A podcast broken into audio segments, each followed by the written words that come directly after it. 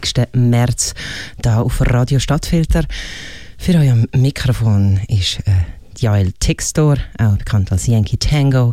Und ich habe einen regelrechten, echten Live-Gast bei mir im Studio. Und das ist der Leo Hoffmann. Hi. Hallo. Du bist da, weil du ein Album draussen hast. Richtig. Richtig. Wie heißt das Ding? Äh, das Album heißt Capriole und es ist tatsächlich mein Debütalbum und darum bin ich auch sehr aufgeregt, dass es jetzt endlich rausgekommen ist, nach ziemlich viel Verzögerung. Und genau, seit zwei Wochen ist es auf LP erhältlich und auch streamingmäßig unterwegs. Ich würde gerne zuerst einmal über dich reden, Leo. Das ist ja, wie gesagt, dein Debütalbum. Du hast aber, es ist nicht so, als ob du noch nie etwas mit Musik zu tun gehabt hättest. Du hast nämlich äh, mit äh, Theater, Performance, Hörspiel, äh, was noch, ganz viele Sachen, die ganz viel mit Audio zu tun haben, zu tun. Und das war jetzt ein schöner Satz. Gewesen. Erzähl mal ein bisschen genauer, was machst du, wenn du, oder was hast du gemacht, bevor dieses Album rausgekommen ist? Äh, ich glaube, du hast es schon sehr präzise zusammengefasst. Ich bin tatsächlich sehr, man könnte sagen, äh, diversifiziert oder ähm, breit aufgestellt oder man kann auch sagen, sehr verzettelt, ähm, wie du das erzählen willst. Ähm, genau, und ich arbeite einfach in sehr vielen verschiedenen äh, Genres, könnte man sagen, obwohl ich eigentlich meine Arbeit immer so ein bisschen als äh, Special-Hörspiel verstehe. Also ich, ich habe eigentlich immer schon sehr viel Hörspiel gemacht. Ich mache selber sehr wenig Hörspiel vielleicht alle zwei Jahre mal eins. Mhm. Ähm, genau, aber ich habe einfach sehr gerne Stimmen und die Präsenz von Stimmen, ähm, Charakter von verschiedenen Stimmen und äh, verwende auch meine eigene in sehr vielen Stücken versuche sie dann immer ein bisschen ähm, spezieller oder anders zu machen. Mhm. Ähm, und genau, ich arbeite einfach seit mehreren Jahren in diesen sehr verschiedenen Bereichen, wo man kann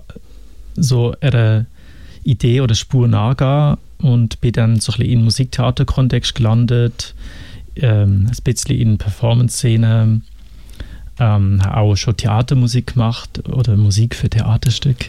Ähm, genau, und ich habe das alles immer gemacht und irgendwann habe ich auch festgestellt, ah, ich bin eigentlich immer anwesend. Mhm. Also natürlich habe ich einmal ein Hörspiel gemacht, wo man dann selber am Radio sitzt und denkt so, hoppla, jetzt kommt äh, mein Stück, äh, das ich vor zwei Wochen fertig gemacht habe. Und ich habe das immer ein sehr komisches Gefühl gefunden, weil ich meistens tatsächlich irgendwie selber als Körper dann äh, auch da bin, weil ich meine Musik irgendwie versuche performativ aufzuführen. Mhm. Und da habe ich auch immer so ein bisschen Respekt oder nicht so eine Intuition gehabt, wieso ich jetzt ein Album soll machen wo dann die Musik einfach fertig ist und immer gleich bleibt. Und von irgendwelchen Leuten zu irgendeinem Zeitpunkt an irgendeinem Ort zu irgendeinem Zweck zum sich darüber freuen oder äh, lustig machen oder was auch immer äh, anhören und äh, genau darum ich finde das einfach eigentlich etwas sehr Abstraktes, aber natürlich höre ich selber auch die ganze Zeit Musik mhm. zu irgendwelchen Zweck und äh, Gelegenheiten.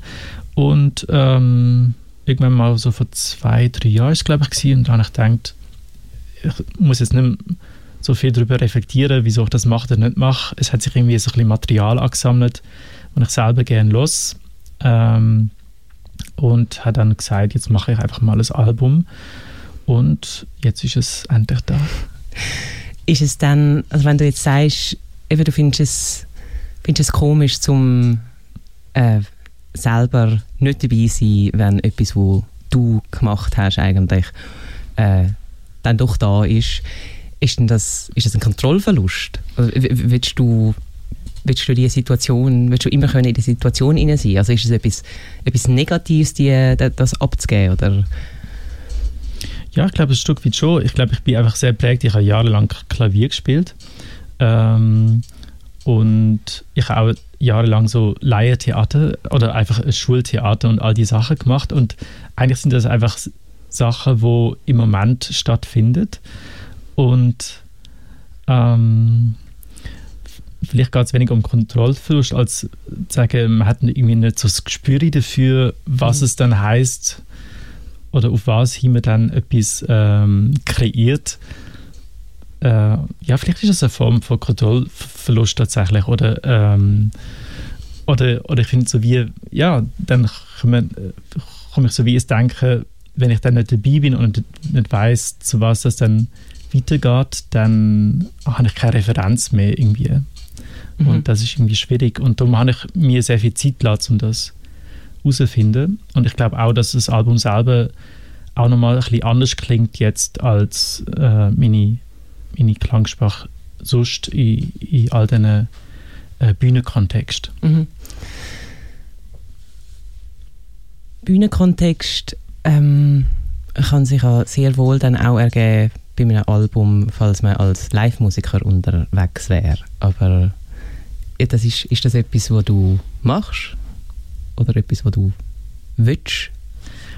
Ja, wir haben das schon auch überlegt, also auch mit dem, äh, mit dem Label zusammen mhm. sind wir natürlich auch jetzt am Nachdenken, jetzt wo Konzerte wieder laufen können, planbar sind, besser, ähm, dass wir das auch wieder auf die Bühne bringen und überlegen auch gerade darüber nach, wie das dann ist. Ich glaube, für meine Praxis braucht's, ähm, müsste ich mir wie ein eigene, eine eigene Art das zeigen, ausdenken. Ich glaube, es wäre eher so etwas wie in einem Galerieraum mhm.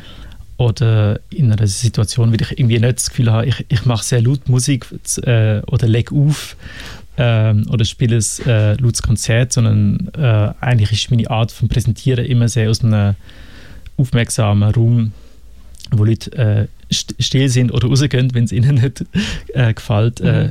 heraus rausdenkt. Und ich glaube, falls man auf was ich extrem Lust hätte, das zu übersetzen auf ein Live-Format und dann ein Konzert machen oder eine kleine Tour, dann äh, genau müsste man vielleicht nochmal schauen, was dann eigentlich so ein bisschen die geeigneten Orte dafür und das dann vielleicht erstmal auf fürs Label nicht die naheliegendste. Das heißt, dort müssen wir ein bisschen nochmal recherchieren, aber ich glaube, wir haben alle Lust auf das. Mhm.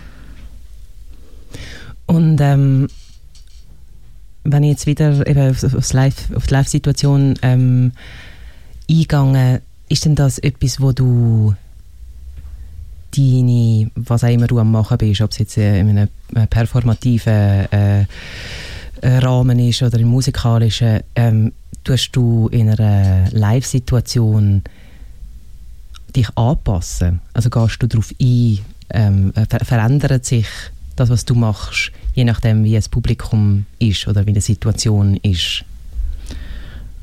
Ja, sehr unterschiedlich, was für ein Stück oder ein Kontext das ist. Ich glaube, mir ist wichtiger, dass ich selber äh, mit zulassen kann.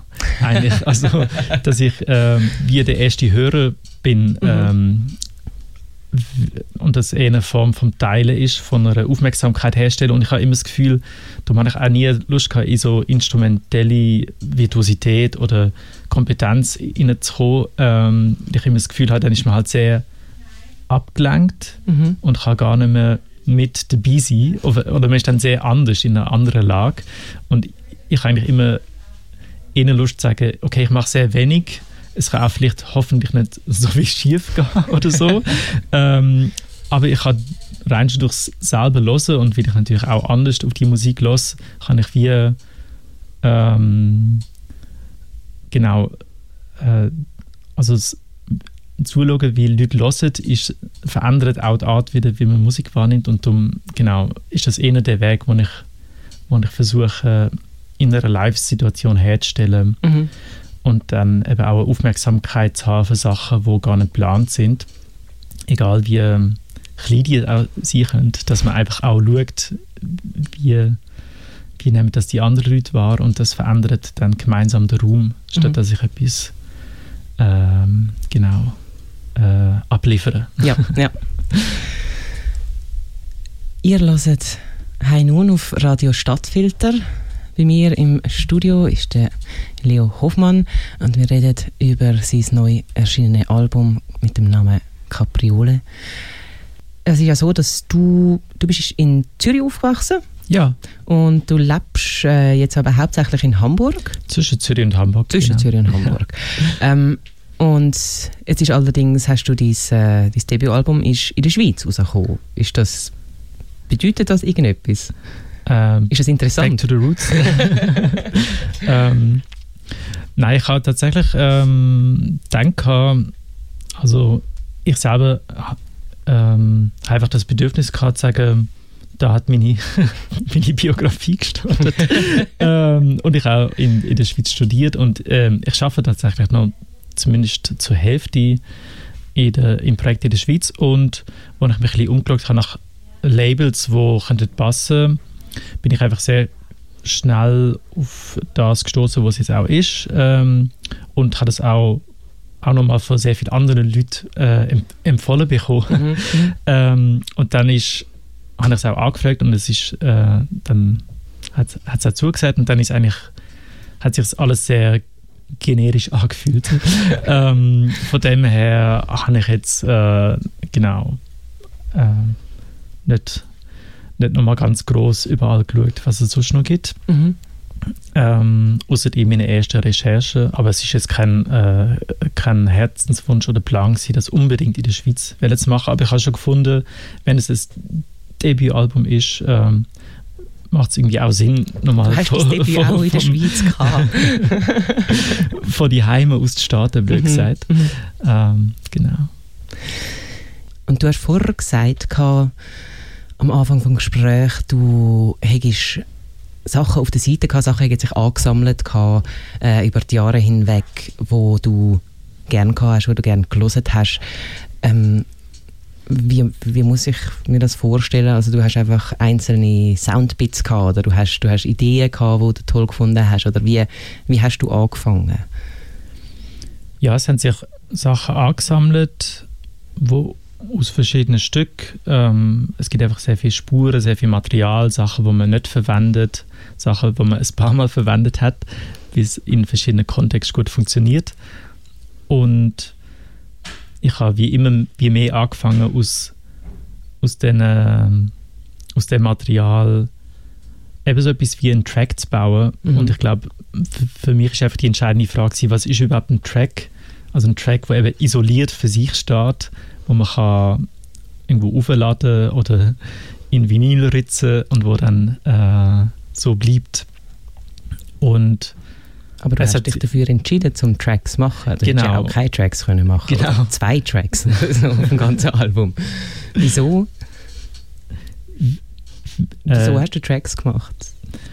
Ich glaube, es einfach ähm, eine Frage ist an meine Praxis, die eben sonst sehr ähm, ephemer ist, also Schall und Rauch und es ist vorbei und dann ähm, gibt es vielleicht noch einen Videomitschnitt von einer Aufführung und das ist dann aber auch gewesen. Ähm, und ich habe auch immer so ein bisschen oder ich habe das Gefühl, es gibt Sachen auf der Bühne, die man halt nicht machen kann sonst. Man kann sich, äh, man kann ein Zeitgefühl steuern, man kann eine Aufmerksamkeit sehr stark steuern, man kann ganz anders mit Lautstärken und Dynamik umgehen. Also ich meine, alles, was, was jetzt auf einem Album veröffentlicht ist, ist quasi sehr flach in dem Sinn. Ähm, und so ein Ambitus von Feinheit oder äh, absolute Lautstärke und Lautstärkeunterschied äh, sind fast nicht transportierbar, finde ich. Mhm. Ähm, natürlich auch aus der Konvention, aus wie man ein Album lost. Ähm, es gibt natürlich auch unterschiedliche Arten, wie man ein Album hören kann. Und darum habe ich einfach sehr viel Respekt vor dem Vorgang, zu sagen, das ist etwas, ähm, was so bleibt und wo, ähm, wo ich jetzt quasi äh, loslasse. Mhm. Äh, genau. Und ich glaube, für mich im Prozess ist sehr wichtig, wie eigentlich die Stimme in dem ganzen Kosmos auftaucht, wie die klingt, wie präsent sie ist, wie stark sie auch verschwinden kann Mm, wie stark sie mit Wort spielt oder ähm, auch mit Fantasiewörtern spielt, wie stark sie mit Stimmeffekt beladen ist oder dann doch wieder sehr äh, nonchalant daherkommt. Mhm.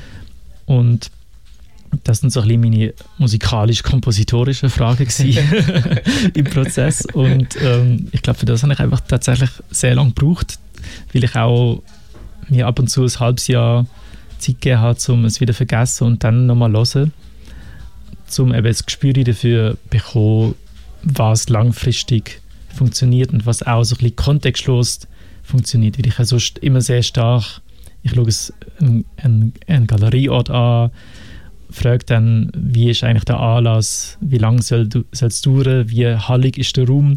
Und dann gibt es schon ganz viele Parameter, mit denen man einfach muss arbeiten.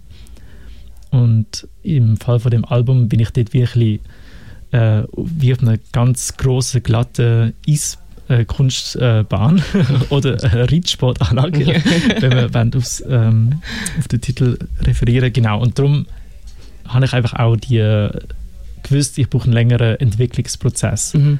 Und das hat auch Spaß gemacht und ich habe auch einiges gelernt dabei, glaube ich. Und ich habe natürlich auch sehr viele Leute mit einbezogen, die mir geholfen haben. Inwiefern? Ähm, zum Mitlosen, einfach zum Eindruck teilen, zum, äh, und natürlich auch wieder Eindrücke, von denen ich mich wieder muss abgrenzen und sagen, okay, ihr habt alle drei verschiedene Meinungen. Ich kann sie alle nicht brauchen.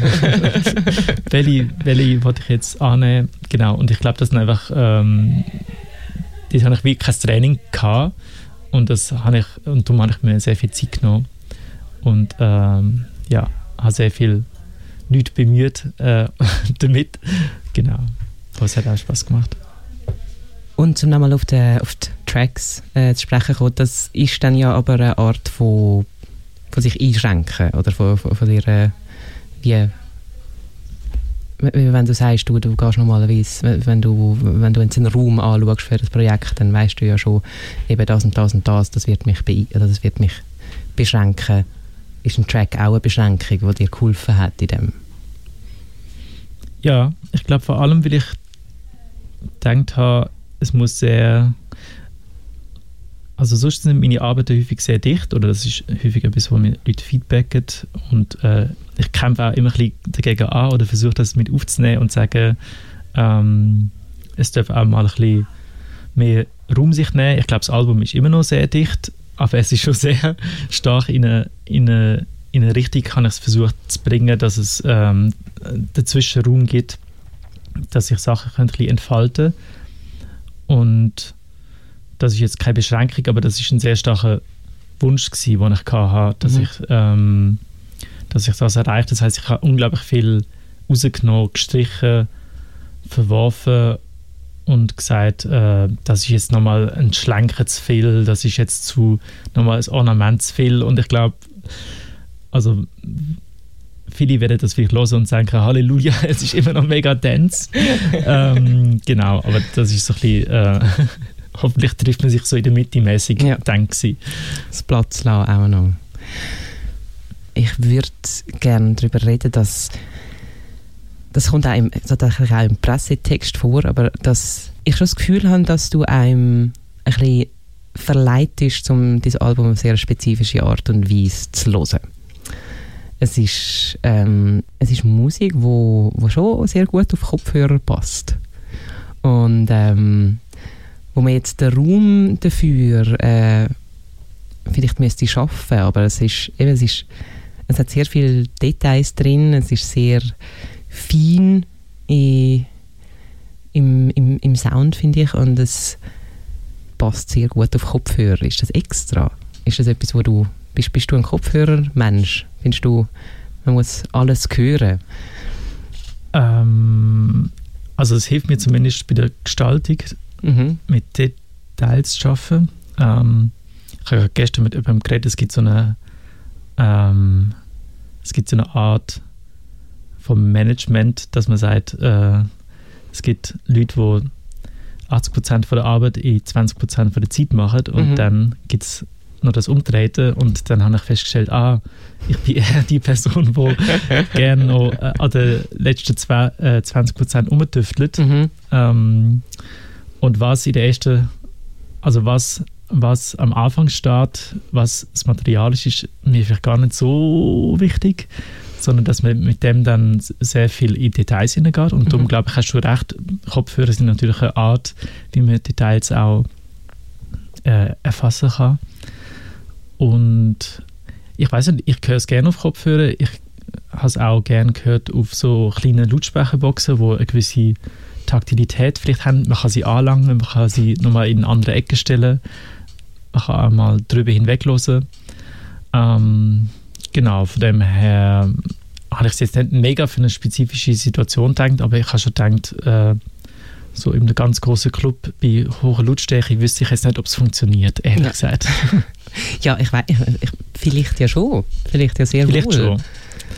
Aber ähm, es ist schon eher so, dass kennt man ja vom, vom Radio her ja auch äh, sehr gut, dass es sehr anders gelesen wird und sehr etwas, ähm, sehr etwas Unterschiedliches ist, wie man produziert, wenn man dafür arbeitet, ob jemand Kopfhörer anhat und aufmerksam hört ähm, oder wenn man halt einfach das Radio noch im Hintergrund oder einfach so einfach noch, noch hat zum Arbeiten oder so. Und, ähm, hast du das Gefühl, dass, dass es ähm, dem etwas abtut, wenn man zu fest ist, und ich, ich sage nicht, dass du zu fest ins Detail gehst, aber ich sage, hast du das Gefühl, ähm, wenn man an den Feinheiten schafft, dass man kann auch den, den Blick fürs, fürs Größere verlieren Nein, das kann nicht das kann passieren. passieren oder? Das gibt es nicht. Das gibt es gar nicht.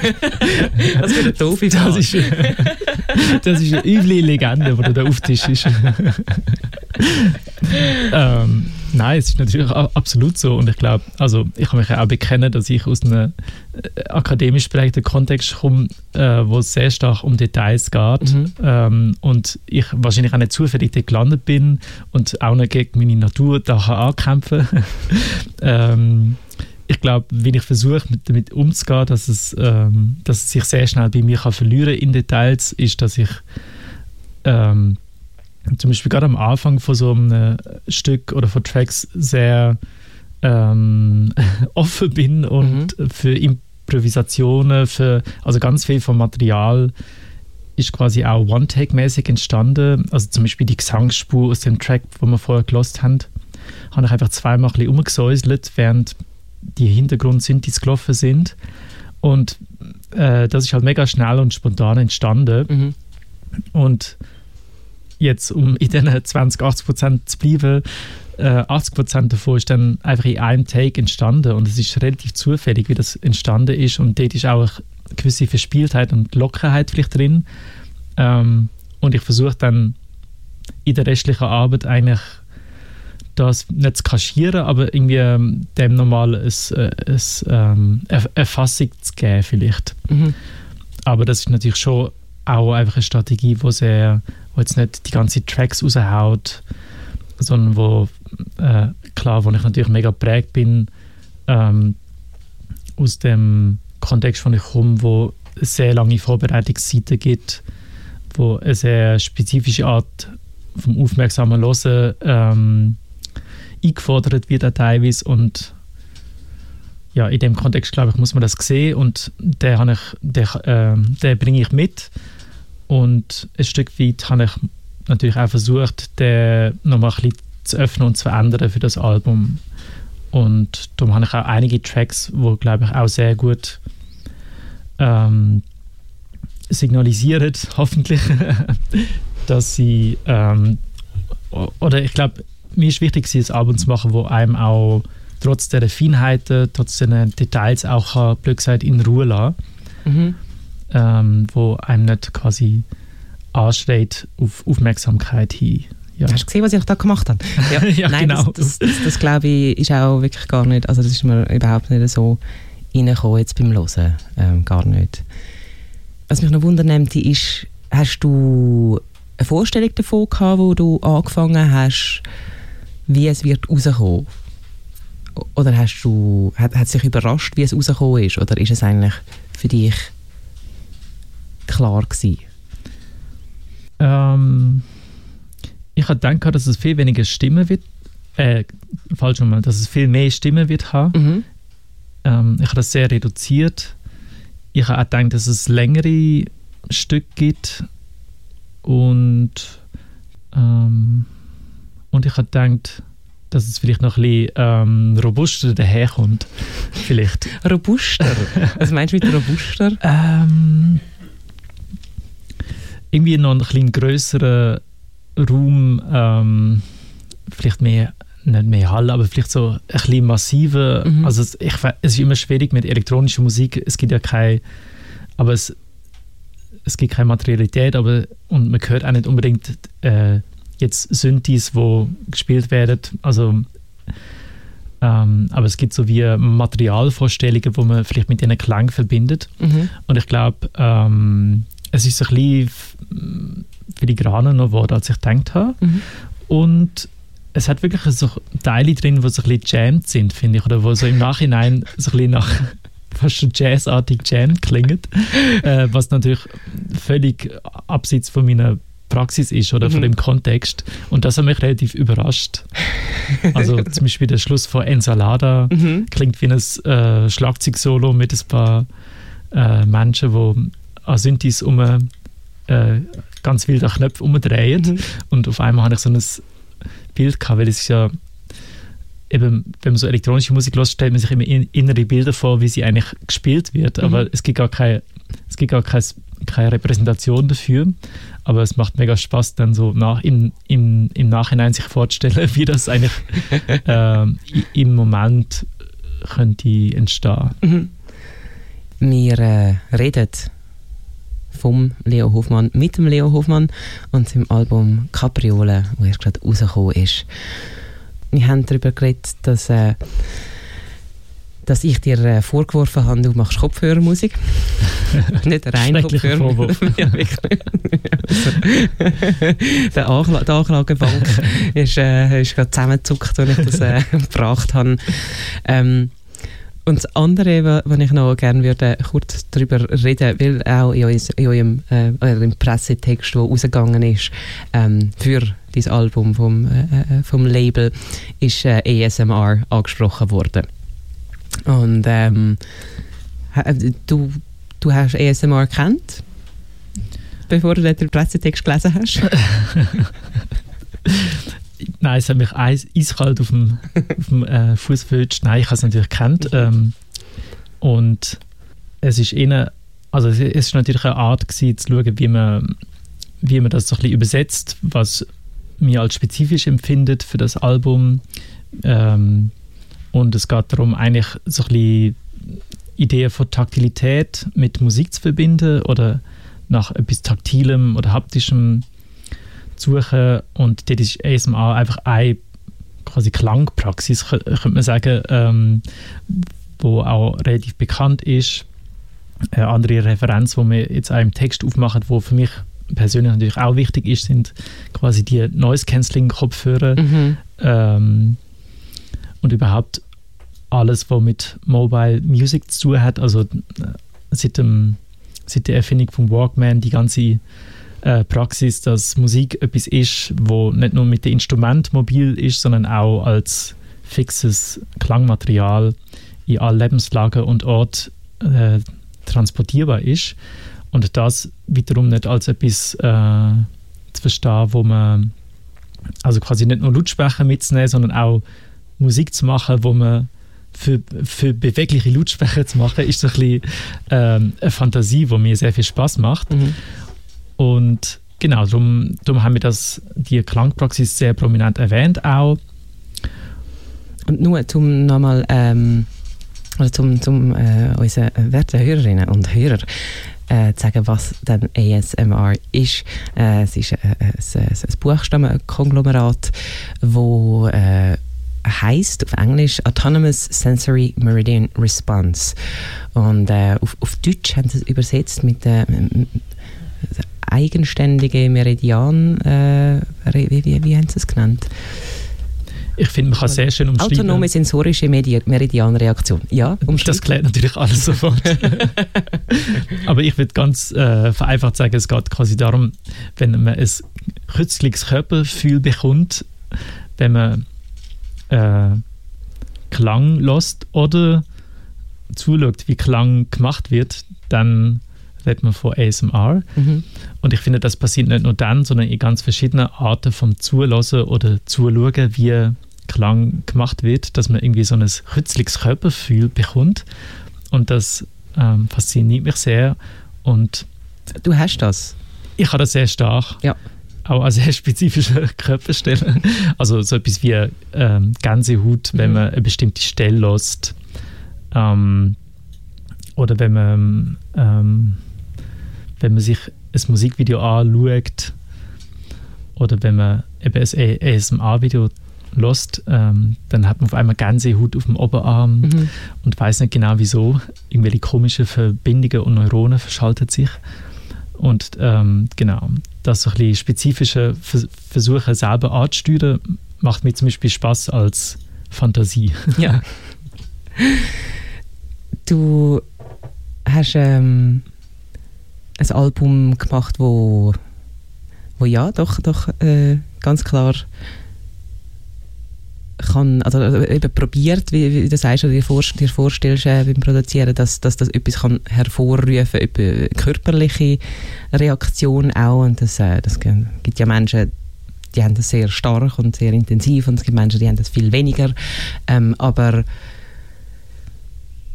hast du von den Rückmeldungen her, die du bisher bekommen hast, äh, hast du das Gefühl, der Teil, die Fantasie, die hat sich erfüllt? Ähm, es ist zumindest lustig, dass sehr viel auf so Beschreibungen kommt wie äh, zart oder fein oder mhm. ähm, oder oh Gott, was hat es noch für Adjektiv? Ähm, sweet. sweet. ähm, also alles sehr freundliche Sachen, mhm. obwohl ich finde, eigentlich, ich habe es immer als sehr düsteres Album em empfunden. Und äh, ich weiß nicht, ob das einfach ein Kombi ist, wo ich eigentlich auch ganz okay damit bin, mhm. dass es so beides hat. Mhm. Also auch eine gewisse Melancholie.